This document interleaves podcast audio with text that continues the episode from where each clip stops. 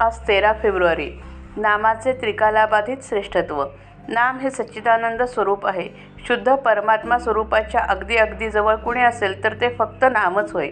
नाम हे चिन्मय असल्यामुळे त्याचा आनंद ओसंडून येतो आणि ही सृष्टी तयार होते. अनेक रूपे घडवणे ती मोडणे आणि नवीन तयार करणे पण स्वतः पण आपण स्वतः मात्र मूळ स्वरूपाने राहणे ही केवढी विलक्षण लीला आहे. खरोखर तुम्हाला मी काय सांगू? बोलायला शिकल्यापासून आजपर्यंत मी नामाबद्दलच बोलत आहे. अजून नामाचे महात्म्य संपत नाही. नामाचे महात्म्य सांगून संपले तर भगवंताचे भगवंत पण लटके झाले असे समजावे. जो नामात मीपणाने नाहीसा झाला त्यालाच नामाच्या महात्म्याची कल्पना आली.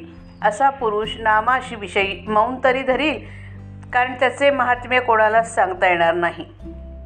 किंवा शेवटच्या श्वासापर्यंत नामाचे महात्म्य सांगत राहील. कारण ते कितीही सांगितले तरी संपणार नाही आणि कितीही ऐकले तरी तृप्ती होणार नाही. नामाने सर्व पापे नाहीशी होतात. भगवंताला विसरणे हे सर्वात मोठे पाप आहे. नामाने भगवंताचे स्मरण होते. नाम हे वेदांपेक्षाही श्रेष्ठ आहे. कसे ते पहा. वेदाध्ययनापासून फायदा होण्यासाठी चारी वेदांचा अभ्यास करणे जरूर आहे. त्यासाठी पुष्कळ वेळ आणि श्रम लागतात. नामाला श्रम नाहीत. दुसरे वेदांचा अधिकार सर्व लोकांना नाही पण नाम कुणीही घ्यावे. वेदांच्या मंत्रांचा आरंभ ओंकारानेच होतो. म्हणून वेदारंभी देखील नामच आहे. नाम हे तीर्थयात्रेपेक्षपेक्षा श्रेष्ठ आहे. अंतरंगामध्ये बदल होण्यासाठी यात्रा करायची असते. पण त्याला श्रम पैसा प्रकृती वगैरे गोष्टी अनुकूल असाव्या लागतात.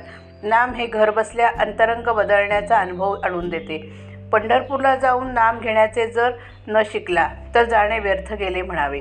नाम घ्यावे अशी बुद्धी होण्यासाठीच तिथे जाणे जरूर आहे.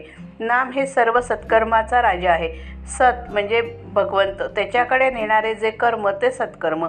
इतर कर्मे आडवळणाने भगवंताकडे नेतात. नाम हे साक्षात भगवंताकडे पोहोचवते. नामाने भवरोग नाहीसा होतो. भव म्हणजे विषय. विषयांची आसक्ती असणे. हा सर्व रोगांचा पाया आहे. नाम घेतल्याने भगवंताकडे प्रेम लागते आणि इतर ठिकाणची आसक्ती तुटते. नामाने सर्व दुःखे नाहीशी होतात.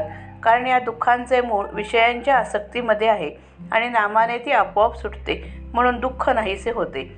शिवाय भगवंत हा आनंदरूप असल्याने त्याला नामाने घट्ट धरला की दुःख त्या ठिकाणी कसे राहू शकेल?